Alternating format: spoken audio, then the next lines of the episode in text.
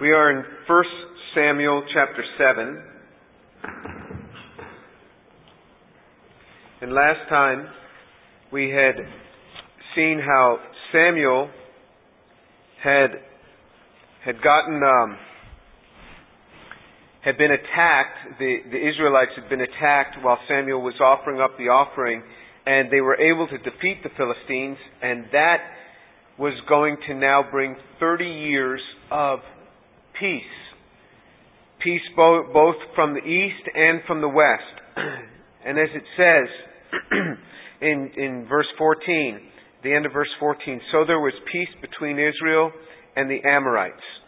Uh, let, let, me, let me read all of verse 14. The cities which the Philistines had taken from Israel were restored to Israel, from Ekron even to Gath and Israel delivered their territory from the land of the Philistines. So there was peace between Israel and the Amorites. So you had Philistines on the east, Amorites on the west. There was peace during a 30 year period. It had ended 40 years of Philistine rule. Uh, and and uh, so now Samuel is going to start now 30 years of judging of Israel. His formal judgeship is beginning in, in this period. So let's pick it up from verse 15. 1 Samuel chapter 7 verse 15. Now Samuel judged Israel all the days of his life. And he used to go annually on circuit to Bethel and Gilgal and Mizpah, and he judged Israel in all these places. Then his return, then his return was to Ramah, for his house was there. And there he judged Israel, and he built there an altar to the Lord. So it says in verse 15, Now Samuel judged Israel all the days of his life. Now this word all, in our Western English understanding, generally means absolutely everything. But very often in the scriptures, all is idiomatic, meaning for, for a majority, a lot, a long period. That he judged Israel all the days of his life. Well, certainly we know he wasn't judged when he was a little boy. We know that. And we know that, you know, at some point he must have been, you know, taking a Sabbath rest, and, and there were things that went on. And it's important to remember this because you're going to come across portions where the Old Testament speaks of all, and if you take it as a literal all, it's very hard to fit into the context of things. But I've, I've seen people try to do it, and then you get, you get all contorted trying to, to uh, uh, do this sort of thing. In verse 16, it says he used to go annually on circuit to Bethel, Gilgal, and Mizpah, and he judged Israel in all those places. Then his, his return was to Ramah. So Ramah was where he was born. Ramah was where his parents had lived. Remember, they had brought him from Ramah to Shiloh, and now he had returned back to his home, and so he would judge Israel. What is a judge? A judge was one who not only, in his case, he was a judge and a prophet, but a judge would give instruction on what to do, and cases would be brought to, before him, and people would look to him for counsel. But it was different than a kingship. A kingship was having rule over and also extracting taxes, building armies, and all these sort of things that the judge didn't do. Judge often could call and gather people together, but it was different than, than a reigning king. And he would go annually on circuit. So he would go from the cities of Beth, Bethel, Gilgal, Mizpah, and then also Ramah. And so he would, he would move around between these, these four cities annually on a circuit in order to judge Israel so that it would make it easier for the people.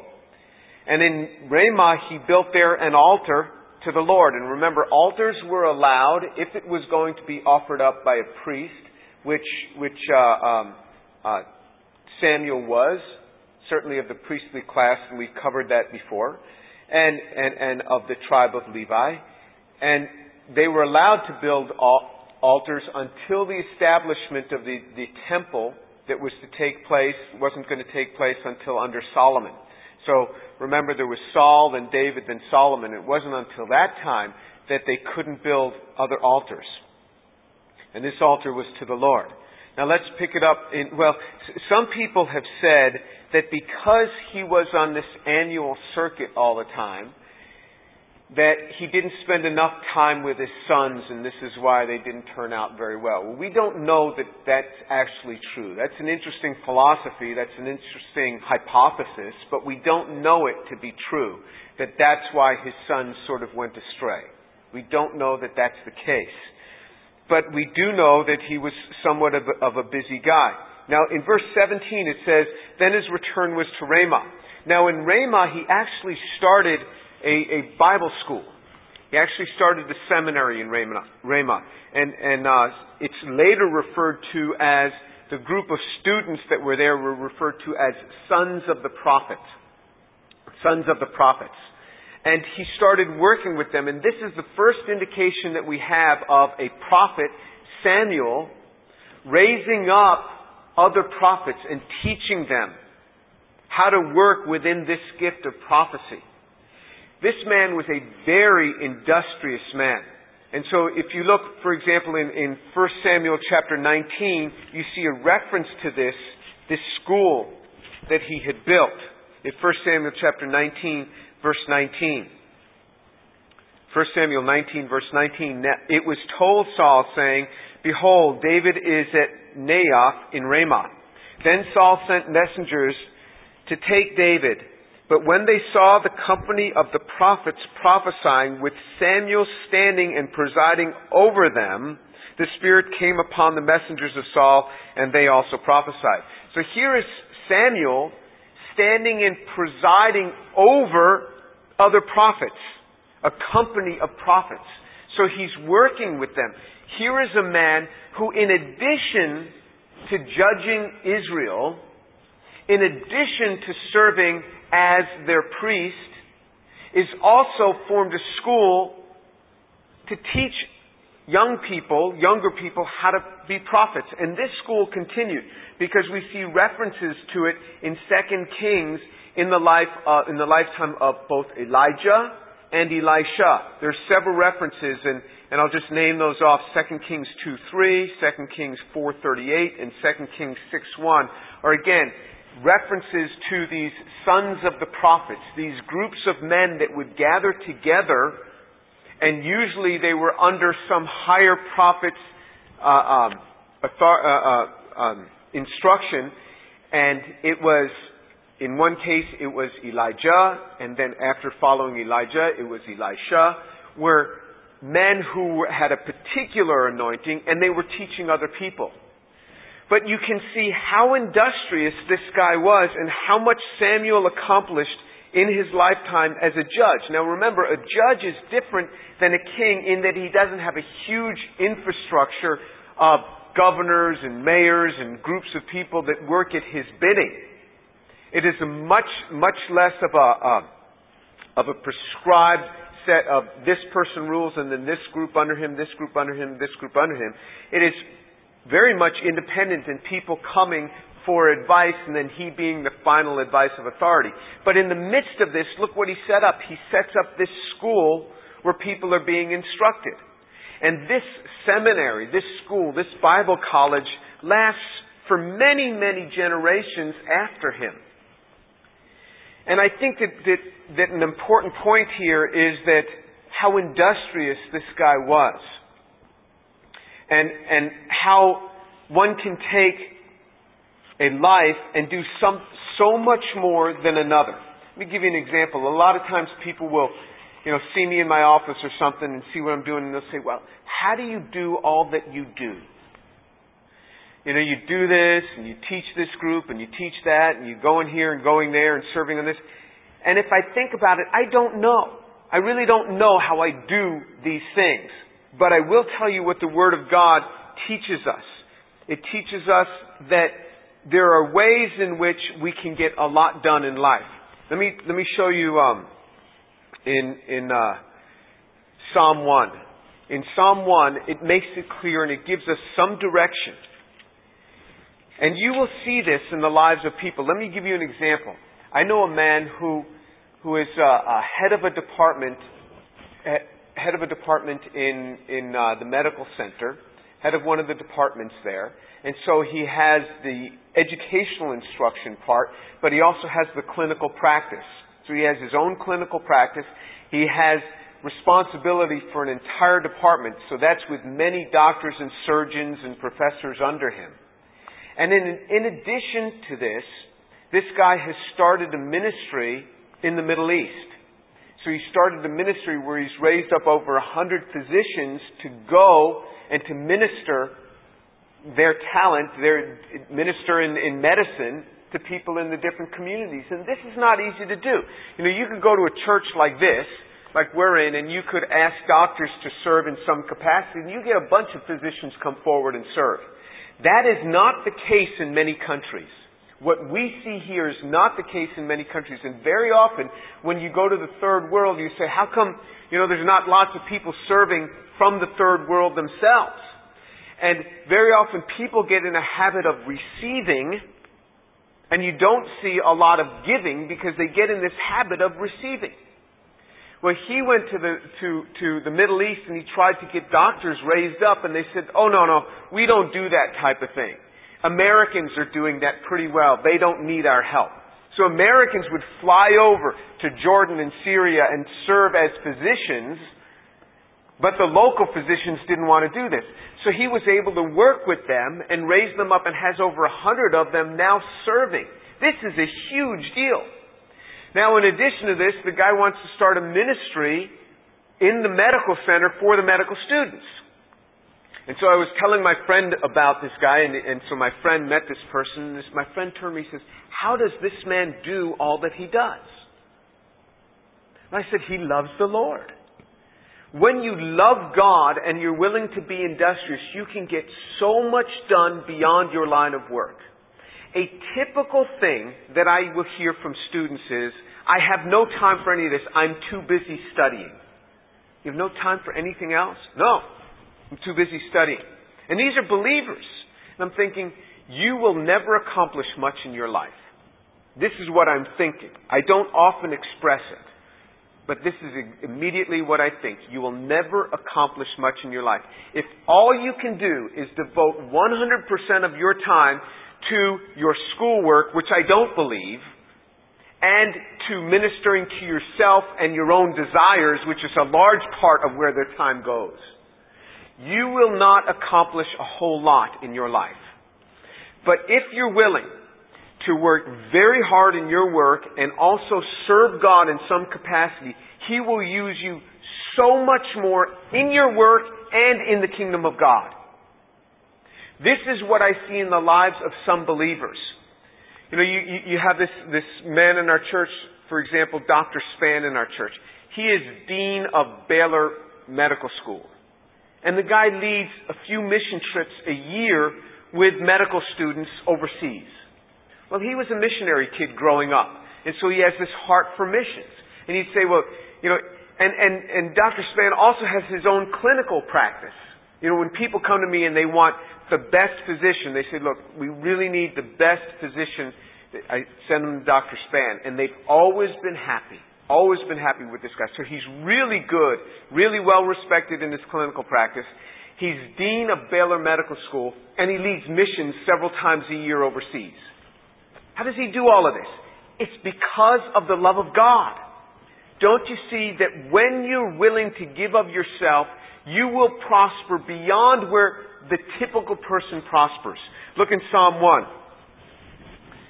Verse 1 How blessed is the man who does not walk in the counsel of the wicked, nor stand in the path of sinners, nor sit in the seat of scoffers. But his delight is in the law of the Lord, and in his law he meditates day and night. Okay, so the presupposition here is that he will be meditating in the law of the Lord day and night. His delight is in the law of the Lord, and in his law he meditates day and night.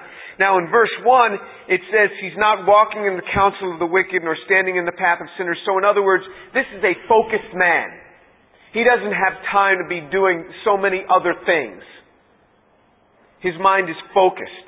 And now he delights in the Word of God. If you make this Word of God your meditation, you will do great exploit in your life. That I am sure of.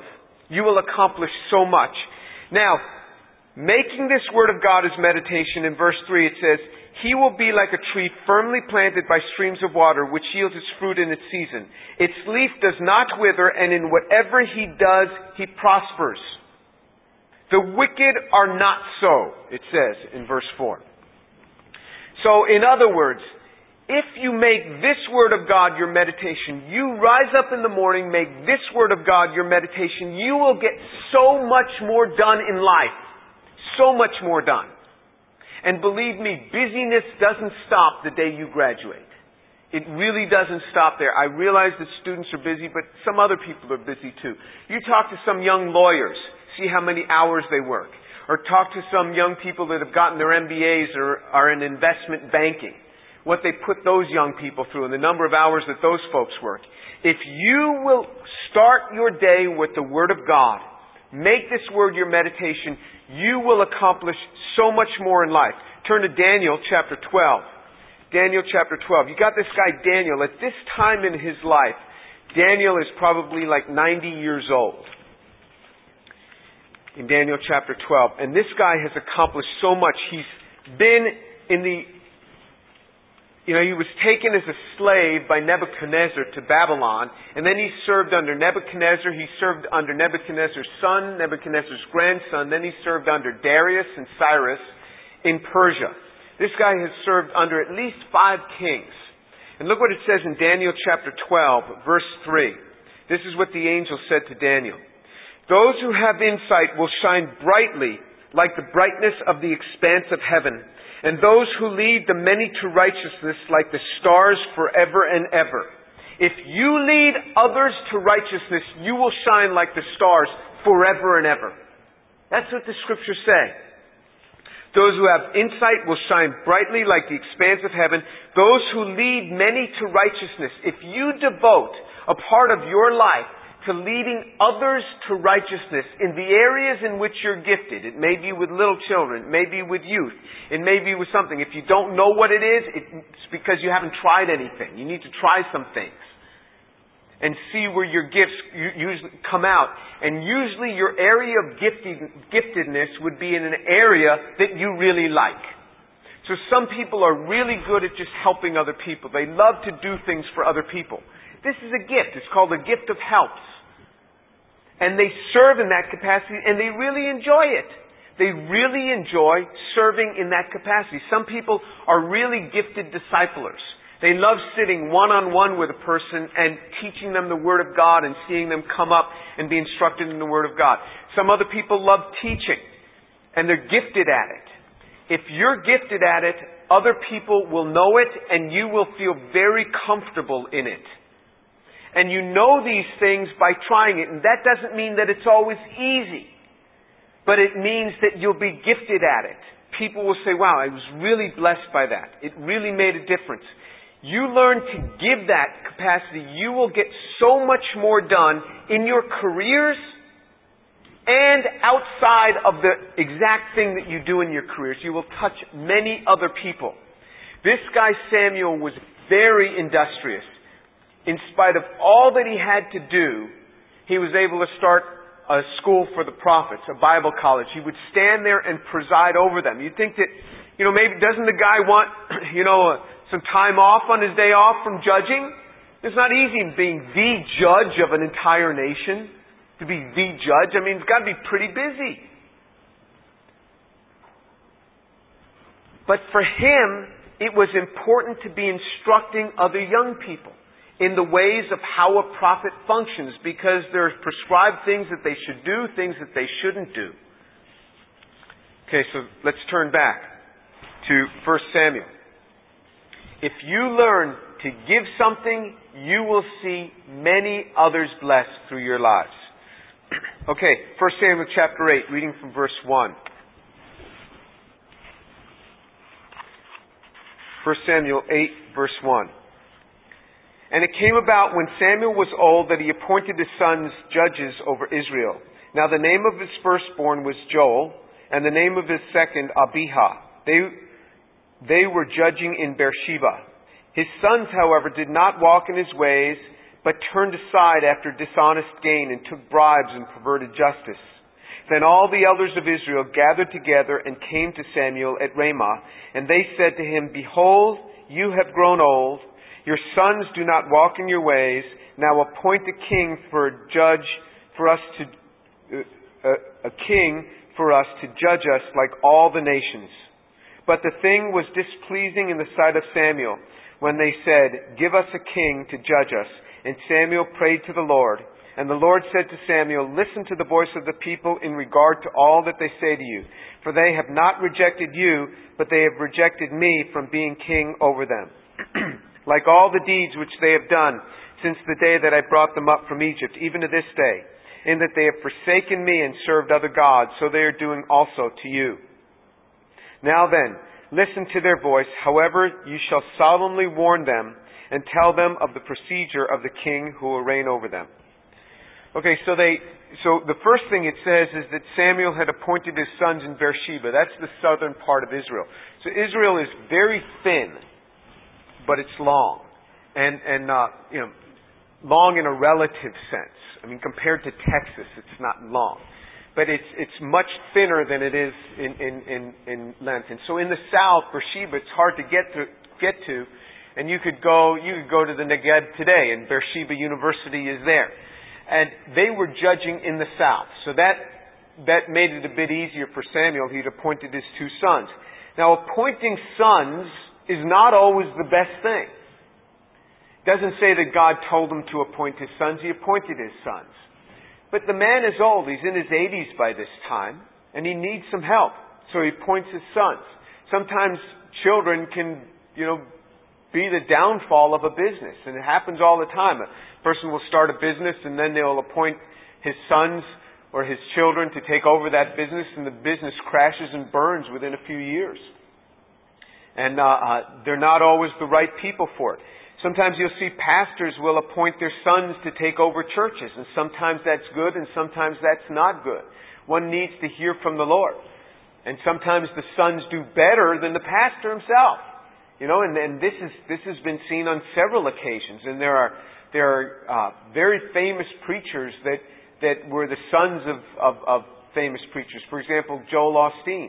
His father uh, uh, had a large church, Lakewood Church, but when Joel took over, I mean, it didn't look like he was going to be able to do much with this, but boy, that thing just exploded. He has been tremendous, just tremendous, how effective he has been, and that's something that's really worked out well.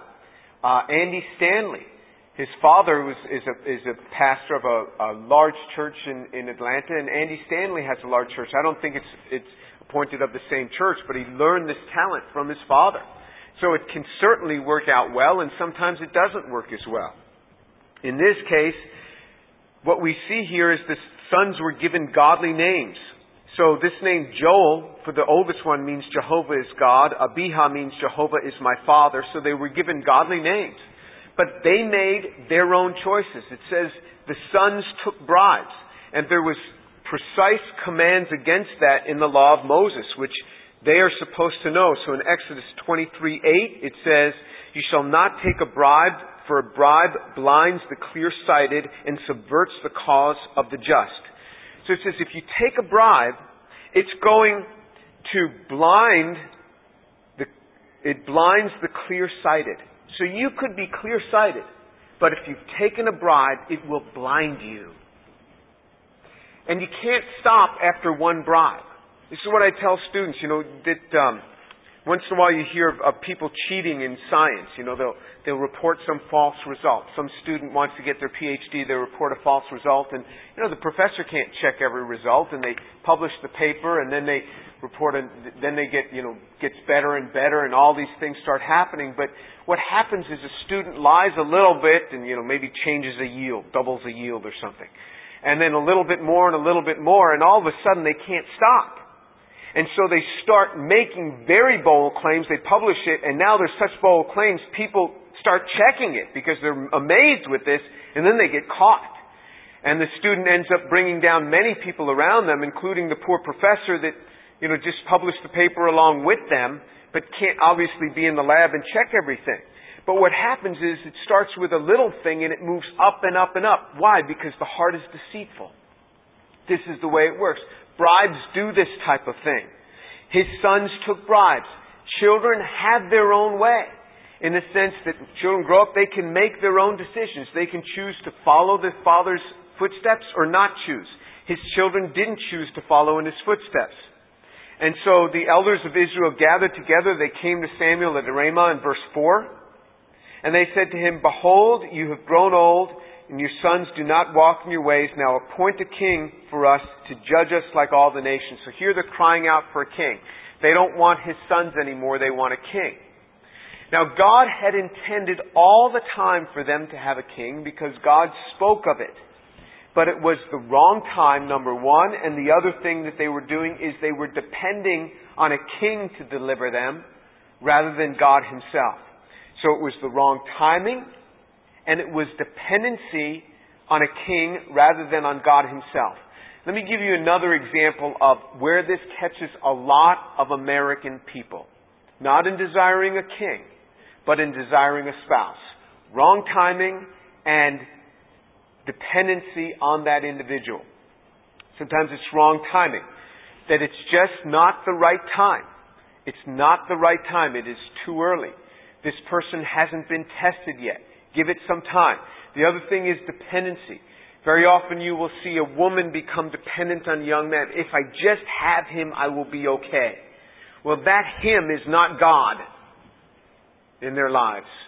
And what happens is they end up getting married and this woman sees that this person can't meet all their needs.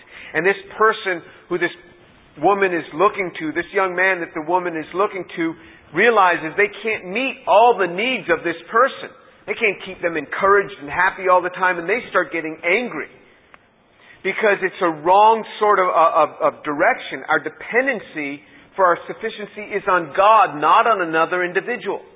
Sometimes men will look at a young woman and think, if I just have that young woman, my life would be fine. No, that's not true.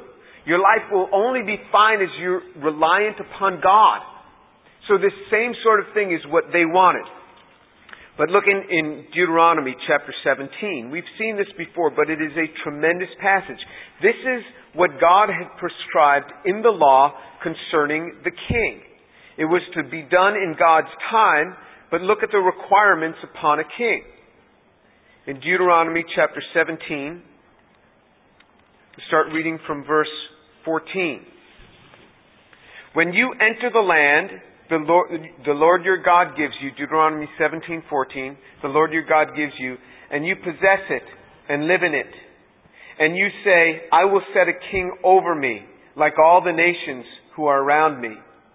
You shall surely set a king over you, whom the Lord your God chooses. One from among your countrymen shall, you shall set as king over yourselves. You may not put a foreigner over yourselves who is not your countryman. Moreover, he shall not multiply horses for himself, nor shall he cause the people to return to Egypt to multiply horses, since the Lord your God has said to you, you shall never again return that way. He shall not multiply wives for himself, or else his heart will turn away, nor shall he greatly increase silver and gold for himself. Look at this. I mean, look at the list of what God prescribes.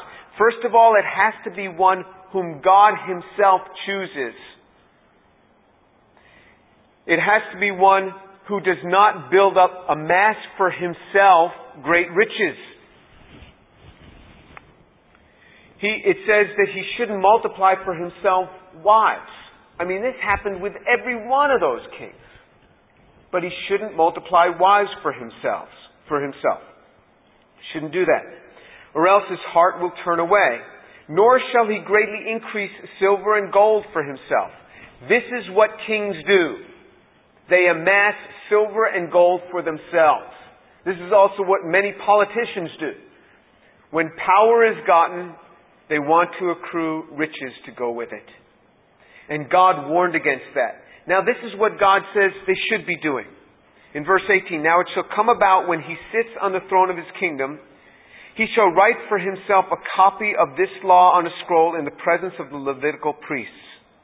And it shall be with him, and he shall read it all the days of his life, that he may learn to fear the Lord his God by carefully observing all the words of this law and these statutes that his heart may not be lifted up above his countrymen, that he may not turn aside from the commandment to the right or to the left, so that he and his sons may continue long in his kingdom in the midst of Israel. This is beautiful. This is not just a good prescription for kings. This is good prescription for husbands. This is good prescriptions for wives, for pastors, for managers. It says that he's to have a copy of this law. Have a copy of this law and make sure it's accurately written. He's to write it out because remember, they didn't have printing presses. And he was to write it out himself. And the Levitical priests were to watch him to make sure that he didn't misspell anything or leave any word out or leave the word not out of the sentence. Something like that. That he was to make sure it was an accurate copy. And it says, and it shall be with him, and he shall read it all the days of his life. I mean, this man is to have this with him his entire life this book with him. You'd think that, you know, the law was only, you know, these five books. You know, you read it once, you're good to go, right? It's like reading any document. You read it and you're, you're ready. Ready for life. Right? Wrong. God speaks differently through this book. This is a different book. It says it shall be with him. Uh, uh, in verse 19, it shall be with him, and he shall read it all the days of his life, that he may learn to fear the Lord his God. So you learn to fear God. Fearing God is not something that you're just born with. You learn to fear God. By reading this book, you learn to say, uh-oh, I can't do that. I have to be different. My life has to be different. I don't measure up. You learn to fear God by reading this book. By reading this book, you will learn to fear God. And when you do that, by carefully observing all the words of this law and these statutes, you learn to fear God by observing this word. If you observe this word, it will strengthen your fear of God. And this is a good thing. Well, what does it make you do? In verse 20, that his heart may not be lifted up above his countrymen. If you meditate on this book, it keeps you from foolish pride. God has a way of catching us. Pride goes before a fall, the scriptures say. God resists the proud, the scriptures say, but he gives grace to the humble. If you take this book, it will keep you in your rightful place. And can you imagine? Look at yourself. Just look at yourself. Have you ever been in a position where you've gotten a little bit of authority? Where you've been put in charge of something? Or you're no longer freshman, now you're sophomore. And the poor freshmen come in. And how an attitude can change now. Because now you're sophomore and you're not freshman anymore. Magnify this by a thousand times. Imagine you become mayor or a governor or a member of Congress or a president. Imagine what can happen to a heart. Imagine what you can start thinking of yourself when everybody says to you, Good morning, Ambassador. Good morning, Governor. How easy it would be to start thinking something of yourself. And this book knows that.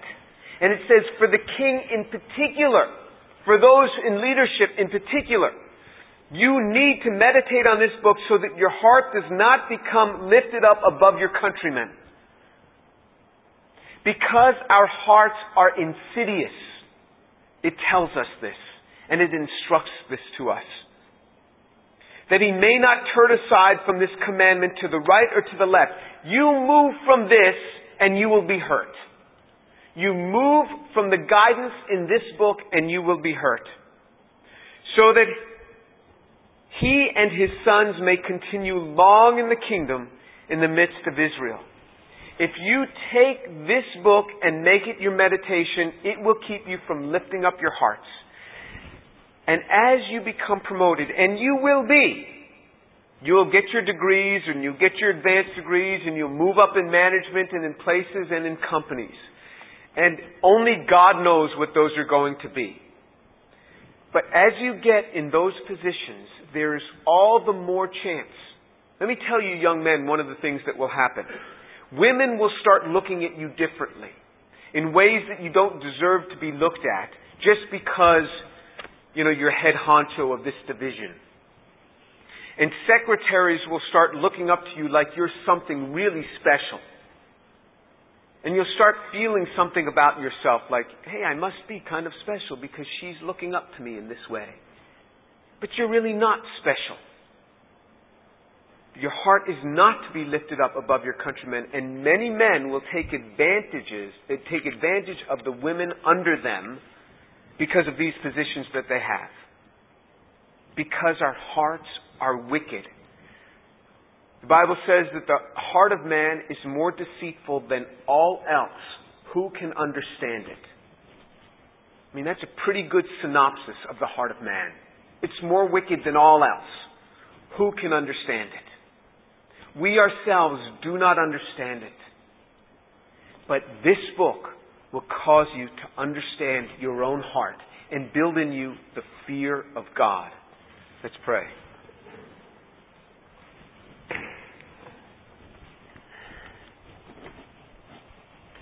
Father, thank you so much for the truth of the Word of God. Father, I pray that you would give us a love and desire for this book so it would be with us all the days of our life and that we would read it so that we would not turn aside.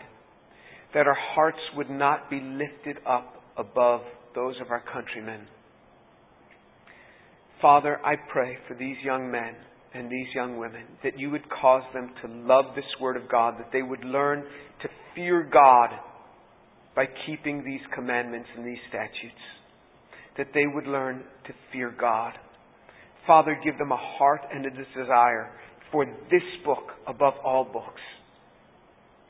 And Lord, I pray for the young people here that their lives would be very industrious, that they would accomplish so much for the kingdom of God whether that be raising children and devoting their times into that, whether that be building companies, but Father, that they would also set aside portions of time for serving you and accomplishing great things for the kingdom of God that lead many to righteousness so that they themselves would shine like the stars of the heaven.